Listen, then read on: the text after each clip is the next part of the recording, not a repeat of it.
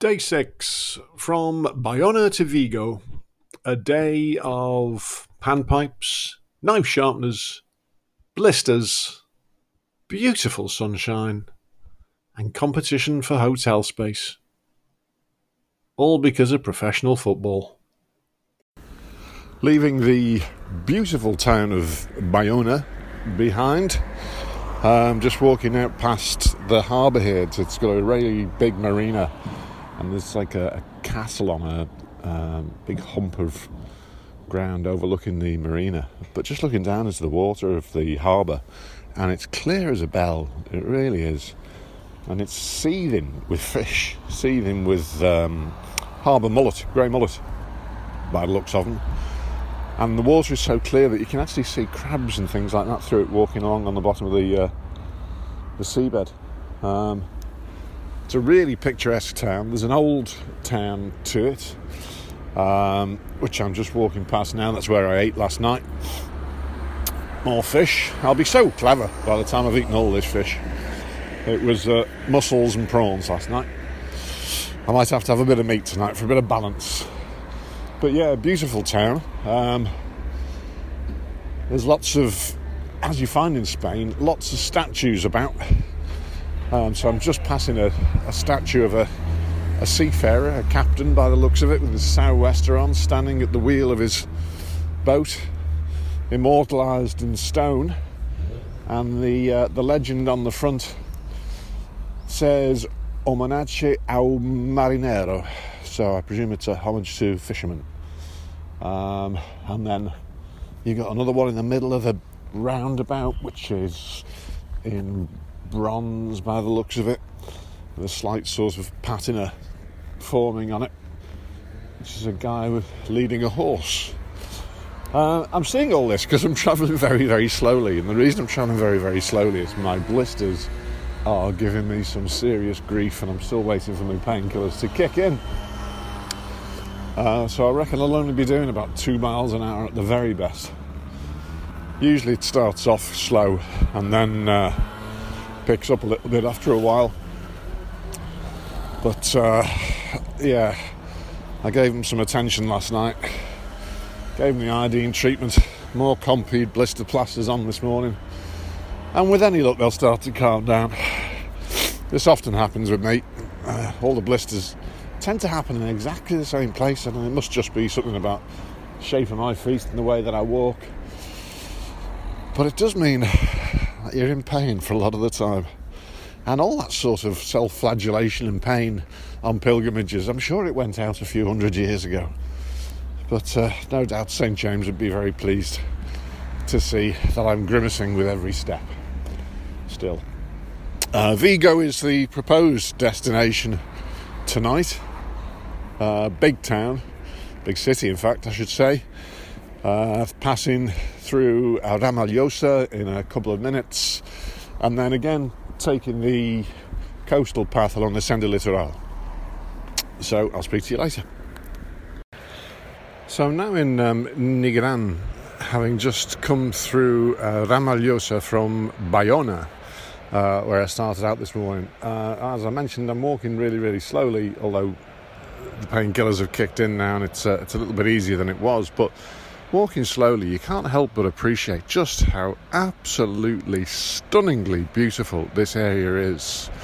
I'm now on a, a, a beach, or on the side of a beach called Playa um, America. Um, as many beaches are these days, but uh, it is just stunning.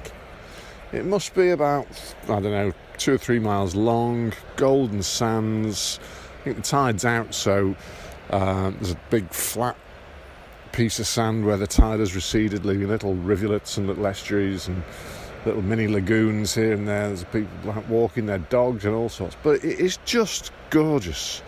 It's about 20 past 10 in the morning. The sun is up. The sky is absolutely clear.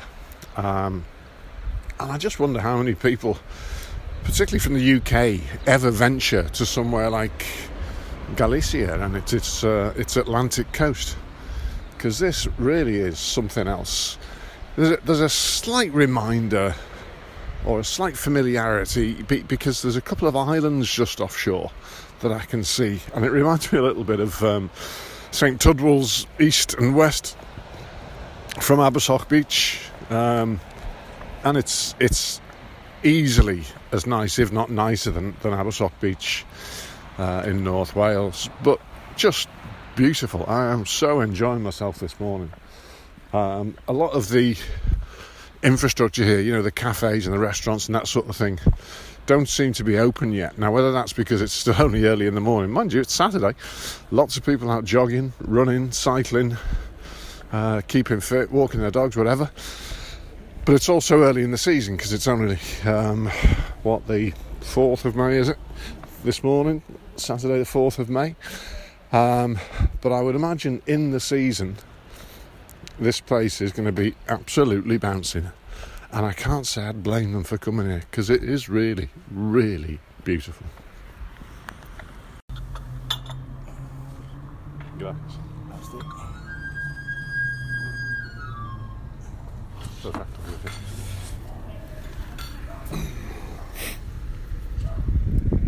The whist. That whistling is the um, the knife sharpener, blade sharpener. He's got a little moped, and he's pushing it along the seafront here. And on the back of the moped, attached and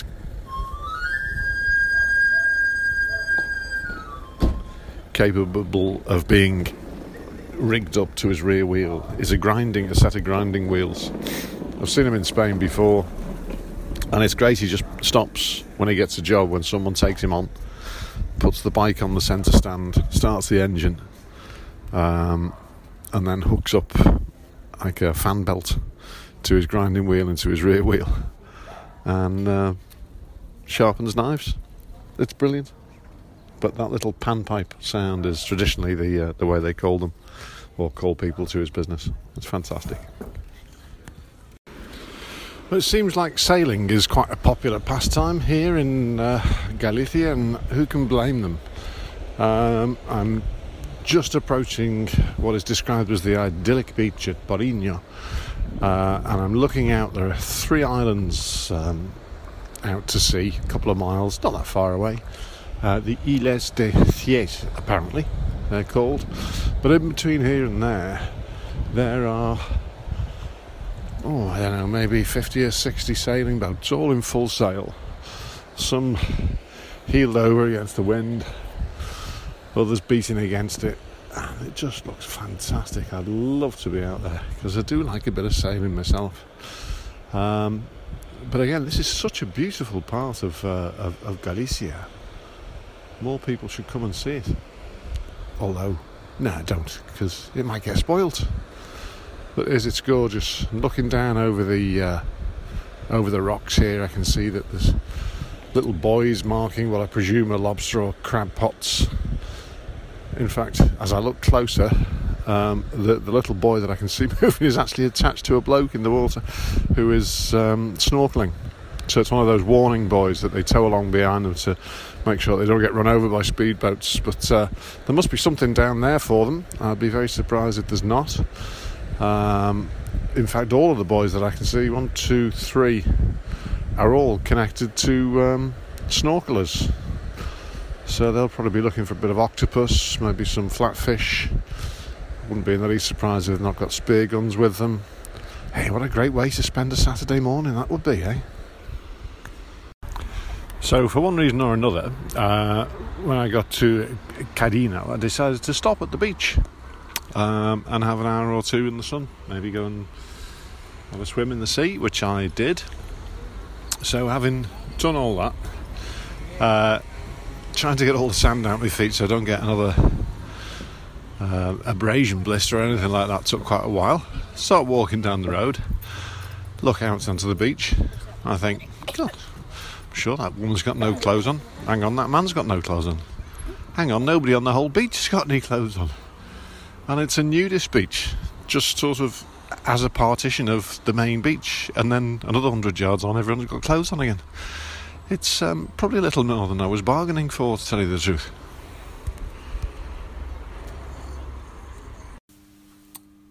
Contrasting day today. Um, The walk from Bayona to Vigo has got to be one of the most beautiful walks I've, I've ever done. That coastline is is just stunning. Uh, as you get closer to Vigo, there's a lot more people on the beach, but, but it's interesting because here um, it's, it's been a lovely day. You know, the, the sun's been out all day and it's been really hot, but people don't seem to come to the beach until later. Whether they're doing it after work or not, I don't know. But uh, about four or five o'clock in the evening, it was really, really busy. Uh, by which time, of course, I was really, really hot and really tired, and my feet were killing me. But um, such is life. So I pressed on into Vigo. Uh, Vigo itself is um, a, a, really interesting place because you come in uh, through the, the, the, port, and it's a huge port again with some really, really big ships in there. Um, but then you'd expect that, you know, on, on the, uh, the, the coast, the Atlantic coast. And then through the the old quarter up towards the cathedral, looking for somewhere to stay. Now, when I I crossed over the River Minho and started taking this coastal route, um, I thought, particularly after last night in, a, in the albergue I stayed in last night, that the accommodation issues would be um, a lot easier. You know, the pressure would be would be uh, reduced, but apparently not because I've I've come into Vigo tonight and I decided I was going to have a hotel tonight to try and give my feet a little bit of time to, to recover tomorrow so I can just sit up and, and then not start walking till about midday tomorrow. So trying to find a hotel was a nightmare. Um, I eventually got one on, on the fourth hotel. It was their last room. Um, but I suppose it's my own fault. I've not done my research because I'm told that it's uh, Vigo versus Barca tonight, or Barca. I don't know. I'm not a football fan really, so I don't really know how you, how you pronounce it. So um, Vigo is full apparently, uh, and as I was booking in at about half past seven, quarter to eight, which is pretty late, still to be going. Um, the game was was ongoing. I'm told. Um, I don't have a lot of interest in football, although I did get a little bit interested when I thought that I might not have somewhere to stay tonight. So the upshot is, I'm staying. I'm staying in the Hotel Compostela. Um, which is uh, appropriate, I think, given where I'm going. Um, and I'm just about to go out and see if I can sample the delights of Vigo. Uh, some lovely looking restaurants I've passed on the way in, and the young lady on reception said that there's plenty of restaurants to go to. Um, so that's what I'll be doing. From now on, the days get a lot shorter. I'll probably do about half, maybe just over half tomorrow what I've done today. Um, and that will probably do my feet an awful lot of good. But the bad news is that the weather looks like it's going to change in the next about three days, I think. Um, I know forecasts are never that good, but you never know. It might get a bit wet and a bit cold according to the forecast that I'm looking at on my phone. Have to make the most of the sunshine then, won't we? Off for a cold beer. ta Journal entry for day six reads Good blinds. So slept in a bit till 07.45. Oh, that never happens. On the road for 08.45 and stopped for coffee and croissant in Bayona. All the cyclists are out. Beautiful morning, taking it really slow. Got some more Compeed. A Ramallosa and beyond, stunning. Stopped in Portino for a break and had a pilgrim lunch for eight euros. Not bad with a coffee and a beer. Long afternoon, but had an hour and a half on the beach at Canido. Swam in the sea twice. Got washed and going only to pass a nudist beach in the next section. Had a quick stop for water, fruit, etc. at Samil, then pressed on. Past the port at Vigo and into the city trying to find a hotel. Hotel Nartico, Ma, and America, no joy. Got the last room at Hotel Compostela. 62 euros sin desayuno. That's room only. Bath! Exclamation mark. Foot fettle and out for a lovely steak at Restaurant Rosalia, as recommended by the lady at the hotel. In bed for midnight and quite a good night's sleep. I'm not really surprised after a day like that.